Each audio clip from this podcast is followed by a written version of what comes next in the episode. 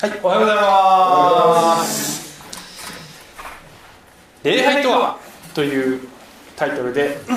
お話をしたいと思いますが、まず、えーこれは2年前の写真なんですけども、これどこか分かりますか？分かったら、小麦沢に見えるかもしれないちょっと違うね。そうですね。これが、パレードだからはい。レッドソックス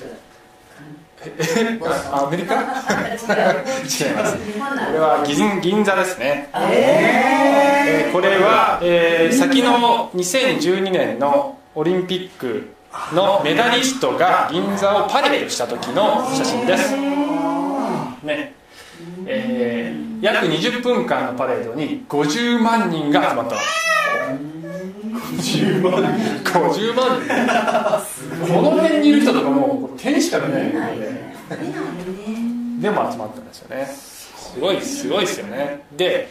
えー僕は私はですねこの写真をこの映像をニュースで見たんですけどもそのニュースで、まあ、社会現象に詳しいようなコメンテーターが出ていてこんなことを言ってました。このメダリストたちは神格化されていると。で人々はこの場所にパワースポットのような形で参拝しに来ている。でそこで力を受けて帰る。まあ言うなればアスリート神宮とでも言いましょうか。ってねコメントしてました。NHK なんですけどね。私のネタは大体 NHK ネタだっていうことで大体皆さん分かってる。言ってました。神宮神の宮。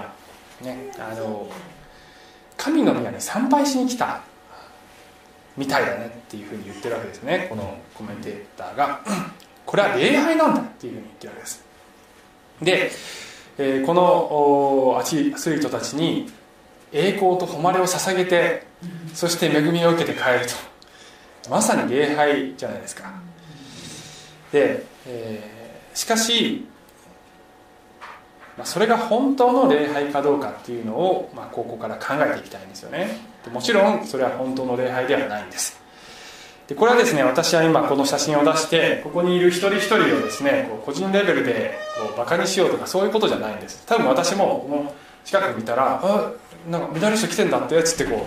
うミーハーでこう走っていって見るんじゃないかなと思いますね。そういう一人一人の行動そのものがあ問題というよりはこの、え社会的な現象この集団行動の中に、まあ、現代の風潮が現れてんじゃないかなと思うんですよね。アスリートたちが、まあ、一生懸命頑張ってそして、えー良い結果を出してそして人々に勇気や感動を与えるっていうこと自体全然悪いことじゃないじゃないですか。でそれを批判するわけじゃないです。しかし、えー私たちの一人一人が何にその魂を捧げてるかっていうのは、まあ、クリスチャンとして考えなきゃいけないかなって思うんですね。で人はみんな何かしらの主人を持ってます。クリスチャンじゃなくてもあるいは何かの宗教を持っていない人でも 何かしらの主人を持っている。それは人によってはお金かもしれないし仕事かもしれないし、えーあるいは誰か本当に具体的なある誰かを主人として持っているかもしれないし奥さんかもしれないし、えー すいません。何かしらのその自分の心を支配しているものっていうのがあるわけです。で主人を持ってるってことはその主人のために、えー何か何かを犠牲にしている。お金だったり、えー時間だったりエネルギーだったり何かを犠牲にしてその主人に仕えているわけです。で聖書では本当の主人は神様だけですよっていうふうに言っている。私たちクリスチャンは神様だけが真の主人なんですよっていうふうに言ってるわけです。でその聖書を信じている私たちがですね、えー本当の神様に出会ったと言っている私たちの礼拝はこの方々の礼拝に負けてないでしょうかっていう問題提起ですよね。ね。えーということを考えたんですね。で私たちの礼拝が真の礼拝になるためには礼拝とは何ぞやというその考え方の意識変革が必要なんじゃないかって思うんです。でそのことをこの3つのポイントで、えー話したい。この3つの形でこの3つのポイントで私たちの意識を変革していく必要があるんじゃないかなと思いますね、え1つ目は形式じゃなくて本質なんだ。中身が重要なんだっていうこと。2つ目は礼拝っていうのは受けるんじゃなくて捧げるもんなんだっていうこと。3つ目は義務じゃなくて特権なんだっていうことを話したいと思います。1つ目から見ていきたいんですけどもまず、えーヨハネによる福音書の4章というところを少し抜粋しています。これはイエス様がサマリアの女という、えーと呼ばれている女性に話しかける場面ですね。で、えーこのサマリアの女との出会いに関しては去年、えだいぶ前にメッセージを詳しくしたので今日は詳しくは避けたいと思いますが、えー簡単に言うと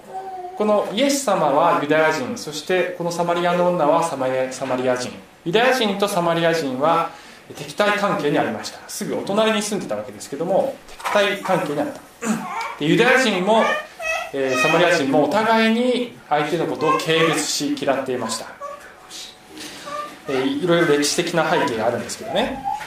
で、えーユダヤ人がサマリア人にお願い事をするっていうようなことは、まあ、まずないわけですけれどもその時代。このイエス様はこの女性にこの井戸の部分井戸の場所で、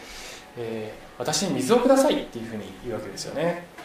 でこのお願いをすること自体がもうほとんどないんですが公の場面で男性が女性に話しかけるっていうこともなかったんです。でいろんな意味でこのイエス様はこの女性に井戸の水を頼むことによってさまざまな壁を崩してそして、えー常識を崩してですねこの女性に近寄っていったわけです。でまあこれまでこここの19節から今日入ってるんですけどもそこに至るまでにえーいろいろなやり取りがあってこのやり取りの中でこの女性はこのイエス様っていう人はこの人物は、ま、ただもんじゃないということに気づき始める。そしてこの19節に入っていくわけですね。で読みますけども女は言った。イエス様に言うわけです。先生あなたは預言者だと思います、えー20節。私たちの父祖たちはこの山で礼拝しましたがあなた方は礼拝すべき場所はエルサレムだと言われます。というふうに言うわけです。でこのサマリア人たちはですねこのやこの山で礼拝しますって言ってるこの山っていうのはゲリジム山っていう山なんですよね。でユダヤ人はエルサレムの神殿を礼拝の中心地にしてました。それは旧約聖書の中で神様がこのエルサレムに、えー神殿を建てるようにというふうに命じられて、えーそこで礼拝するようにというふうに言っておられるわけですからこのユダヤ人がエルサレムを礼拝の中心地とするのはそれは聖書的なことなわけです。少なくともこの時代までは。しかしサマリア人たちはですねあの歴史的ないろいろなことがあって、えー彼らもモーセ語書つまり旧約聖書の一番最初の5つ創世記出エジプト記で創出レビレビレビ記民数記新明記。このモーセ語書っていうのをサマリア人も持ってるんですよね。しかしいろいろ自分たちに都合の良いように書き換えてるんです。例えばあの旧約聖書創世記にはアブラハムがイサクを捧げた山がモリア山って書いてあるんですけども、えーサマリア人たちはゲリジマゲリジム山って書き換えたりしてるんですよね。で神の言葉に加えたり書き換えたりするっていうことは絶対あってはいけないことなんだけれどもそれをしていた。つまりサマリア人たちの神学彼らの神理解御言葉の理解っていうのはこれは誤った形になっていたっていうことです。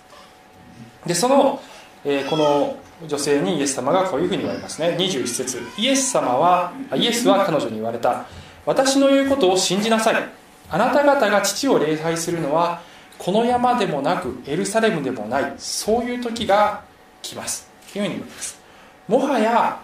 場所は関係なくなるよ。それが重要なことじゃなくなるよ。っていうふうに言うわけですよね。で22節。救いはユダヤ人から出るものですからあなた方は知らないで礼拝しています。っていうふうに言うんです。イエス様はこの旧約聖書の中のこのメシア予言をとってメシアがアブラハムの子孫ヤコブの子孫そしてダビデの子孫から出るユダヤ人から出るということがちゃんと書いてある。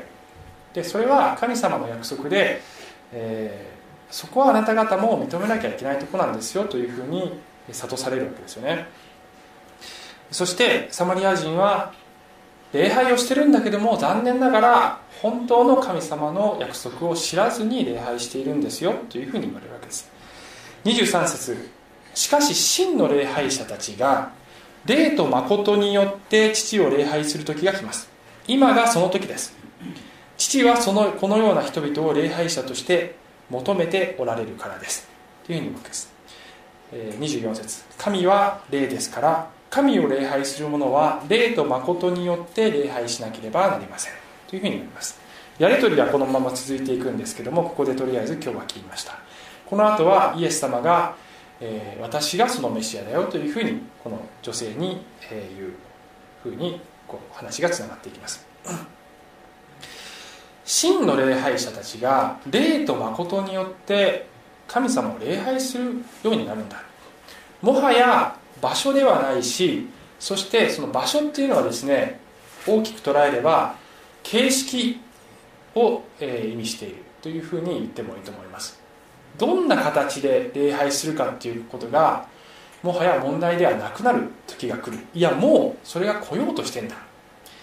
で何が問題になるかというとその人の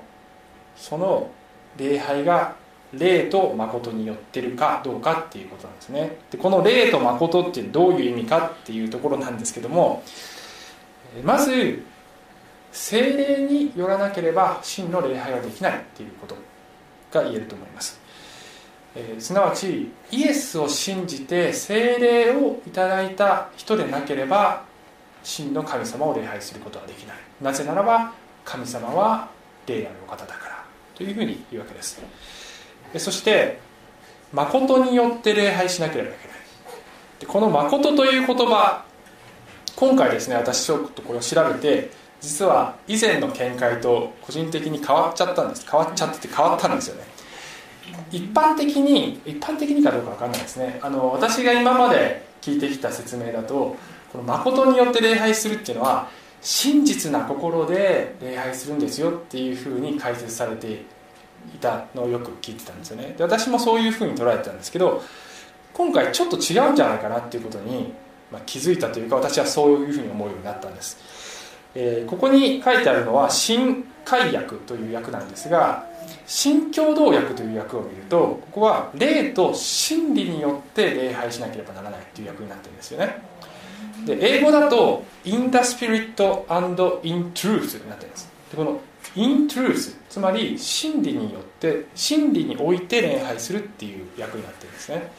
でこの真理っていう言葉はギリシャ語ではアレアレティアっていう言葉なんですけどもこのヨハネの福音書ではこの言葉は何回か出てるんですが神様の真理という意味だけで使われてるんです。でイエス様がこの後のあのこの、えー、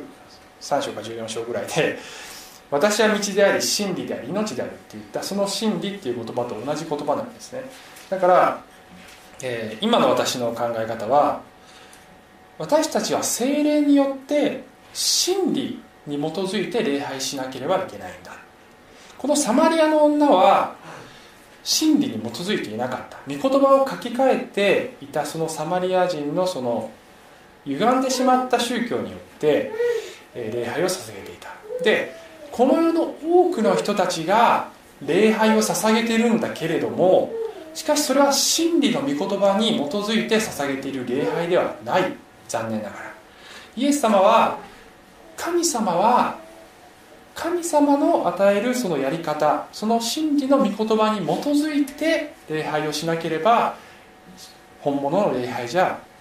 ない。人間が勝手に作った礼拝ではいけないんだということをこの場面では言っておられるんじゃないかというふうに私は捉えるようになりました。でこれはですね、まあ、ちょっと議論になるところなのであの全員がそういうふうに考えなきゃいけないっていうふうに押し付けているわけじゃないですが、えーまあ、いずれにしても私たちは真心を持ってその見かけや口先だけじゃなくて礼拝しなければいけないしかつ真理に基づいて御言葉に基づいて礼拝をしなければいけない。ということが言えると思います。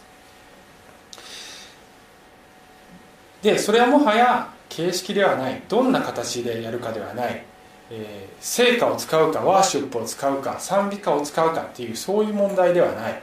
また建物でもない。私ヨーロッパに住んでたことドイツに住んでたことがあるんですけどもドイツでは本当にあの立派な教会がいっぱいあって、まあ、大体どこの町に行っても町の中心は広場があってそこに教会があるんですね。大体すごく見事な建物です。しかし中はガラガラだったりするわけですよね。本当の信仰が失われて中身のない建物だけが荘厳なそんな建物がもうヨーロッパ中にあちこちにあるわけです。もはや私たちはこの建物でもなく場所でもなく形式でもなく霊と誠によって礼拝するようになる。そして神様がそういう礼拝者を求めておられるというふうに言っておられるわけです、2つ目。礼拝は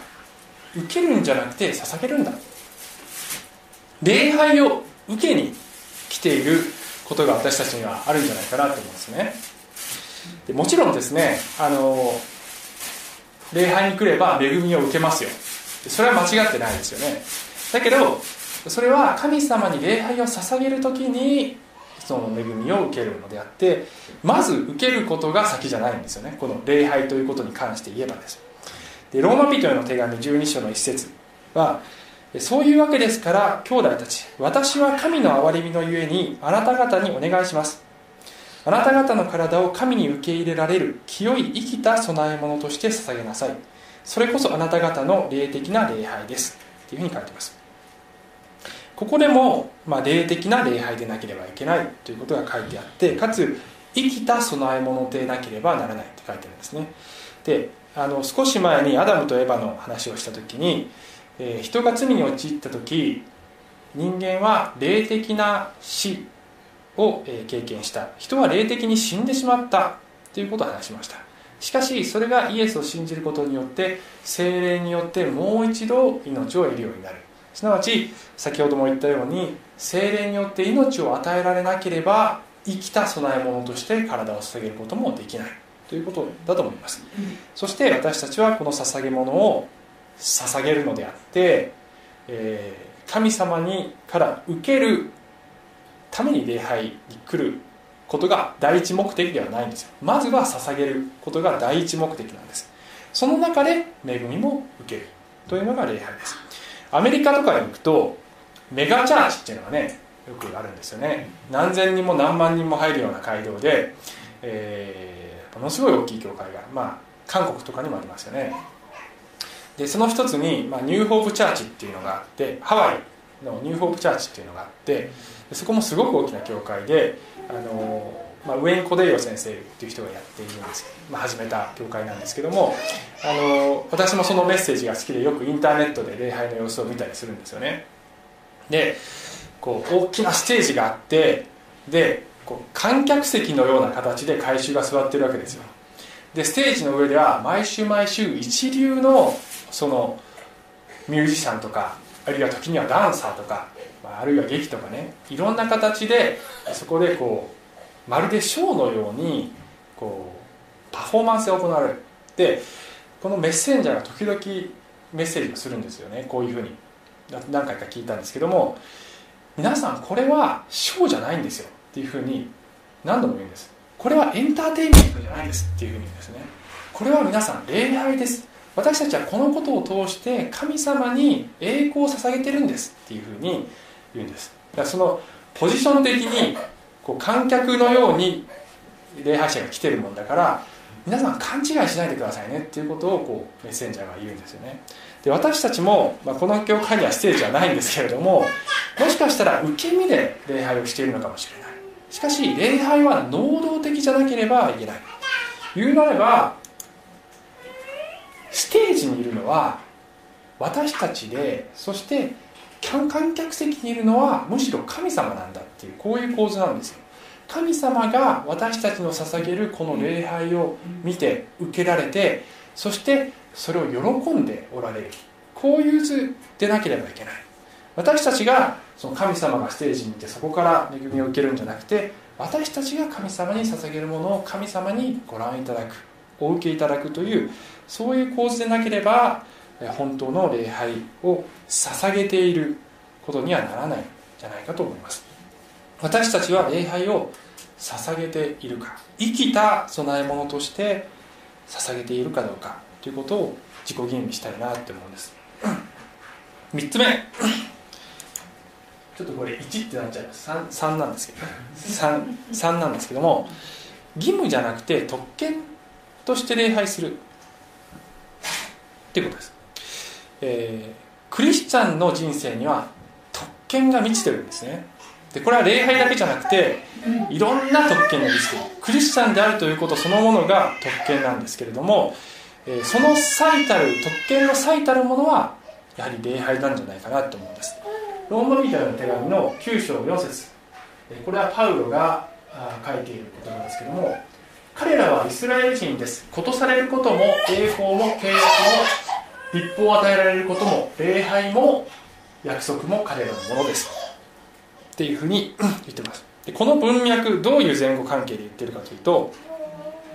そもそも神様のこの約束や特別な契約というのはこのイスラエルの民が、ま、特別なその神様との契約関係にあった。で彼らに特権が与えられていてこの天地を作られた神とのその直接のつながりそのアクセスを持っているのはイスラエル人だけだった。もともとは。もちろんそれは神様がそのイスラエル人から世の救い主を送り出すというその過程においてイスラエル人を選ばれたわけですけどももともとはこの神の言葉もイスラエル人に与えられていた。しかし今はこのイスラエル人から祝福が流れ出て違法人にも注がれ全世界にこの神様の祝福の救いの祝福が流れ出てるんですよっていうそういう話をこのパウロがしている中でこういう言葉が出ている。すなわちこの、まあ、契約とか約束とかっていうことは、まあ、少し前にノア契約という話をした時にもあの話をしたので、まあ、ここでも詳しくは省きますがこれは特権なんだ。もともとイスラエルが持っていた特権を今は私たちみんなが与えられているイエスを信じるその人にはこの特権が与えられるようになったんだっていうふうに、えー、言ってるんですね。でヨハネによる福音書ではしかしこの方を受け入れた人々すなわちその名を信じた人々には神の子供とされる特権をお与えになった。神の子供とされることによって私たちは本物の神様を知ることができるようになりそしてその方に礼拝を捧げることができるということはどれほど光栄なことかということをもう一度認識する必要があるんじゃないかなって思うんです、えー、トム・ソーヤの話皆さん聞いたことありますよね。でトム・ソーヤの話の中で有名な話は、えー、トムがなんかいたずらかなんかにこうなんかをしておばさんかな？おばさんからバスを命じられる、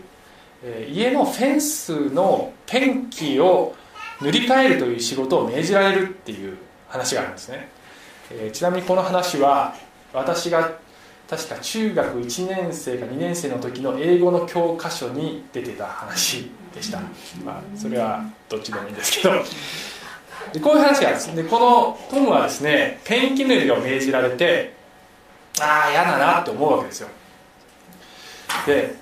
義務としてやらやらされるわけですよね嫌だなって思うんだけどいいアイデアがひらめくんですで誰も見てない時は、まあ、結構怠けてのんびりとやるんだけれども友達が通りかかったらさも楽しそうに超楽しいっていう感じでそのペンキを塗り始めるわけですね。そうするとその友達は「何それそんな楽しいの?」っていう「いや僕にもやらせてよ」って言うわけです。でトムは「えー、だってこんな楽しいことやらせらんないよ」って「しょうがないな10分だけだよ」とかって言って友達が「ありがとうありがとうじゃあもう一回」って言ってねこうこれじゃあこうリンゴあげるからとかいろいろこう賄賂を持ってきてであのやらせてよっつってしょうがないなってやらせるわけです。でもこれはもう誰にも教えないでね秘密だよっていうふうに言うんですよね。でその友達が去ったらまたこうのんびりやるんだけどもまた誰かと通りかかったらあの同じようにしてそして「楽しいの?」って言われて「もうしょうがないな秘密だよ」っていうふうにやってでその広噂が広まってそしてたくさんの友達が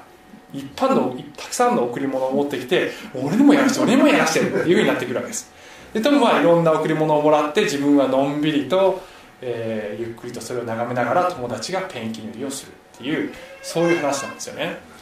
すごく賢いですよね。トムがやったことは義務であることをまるで特権であるかのように見せかけることによってたくさんの人を引きつけてるんですよね。でもともと義務であったとしてもこれは特権だと思ったらそれは楽しいことになっちゃうわけですよ。で私たちクリスチャンは教会の多くの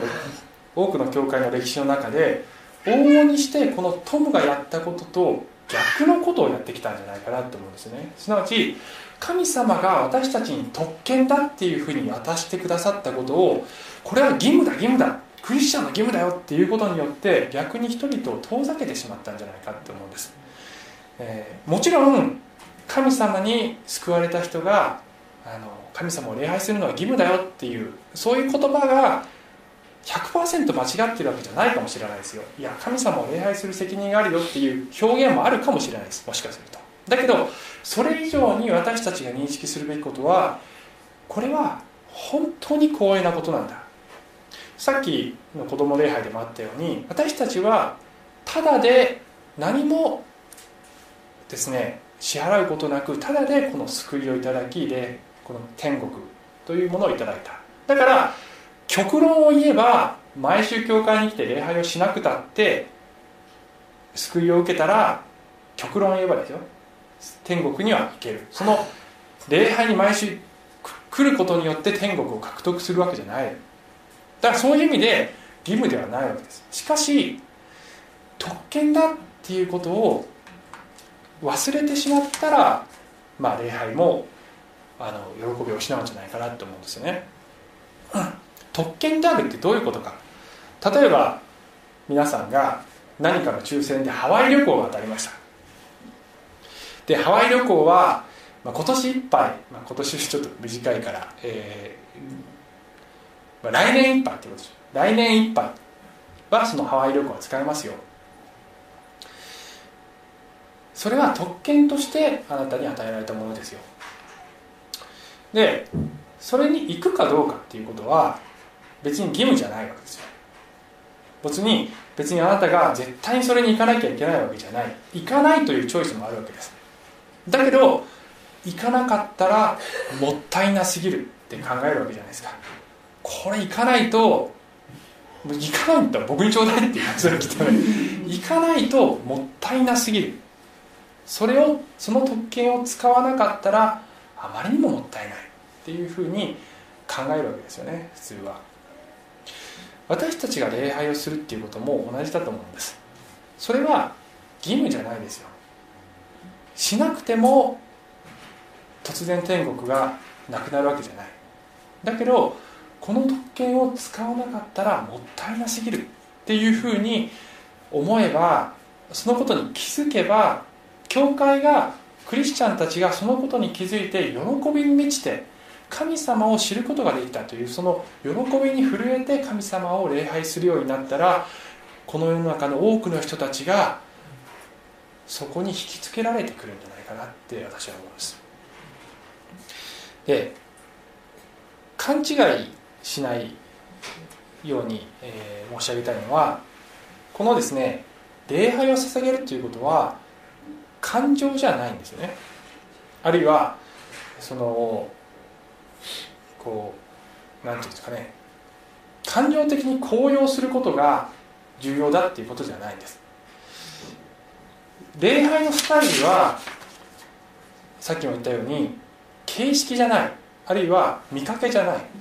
その人の心がどういう状態かっていうこと。その人がどういう態度でどういう気持ちで捧げてるかっていうことが大切で神様はそこを見ておられる。私もですね昔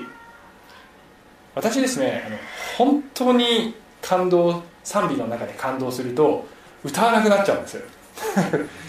あの声が出なくなっちゃう。でじっとそのさ周りが賛美をしている声に耳を傾けながらただひたすら心を神様に注ぐっていう感じになっちゃうことが時々あって声がなくなっちゃうことがあるんですよね。で昔あの東京の教会にいた時に賛美礼拝でそういう状態になってもう本当に感動してじってこうこう心の中で神様に賛美を捧げたんですね。で礼拝が終わって賛美リーダーが僕のところに行って随分難しい顔してたけどなんか大丈夫？どうしたの？っていうふうに言われたんですよね。人から見れば分かんないわけですよ。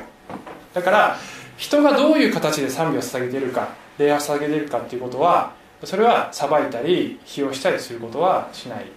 するべきではないと思います。問題は自分自身が神様に自分自身を捧げているかどうか。ある人は大声で下げるしある人はじっと黙ってある人は手を挙げてある人はダンスダンスをしながらある人は本当に静かに静かに神様に心を捧げている。かもしれない。神様が見ておられることだ。ということを知る必要があると思います。人がどうあるかということではない。あとそれともう一つ形式ではないと言いましたが形式があるということが問題ではないということも一つ重要なことだと思います。あのどこかの教会に行ってあ形式的だなって言って騒いだりすることがないようにしたいと思います。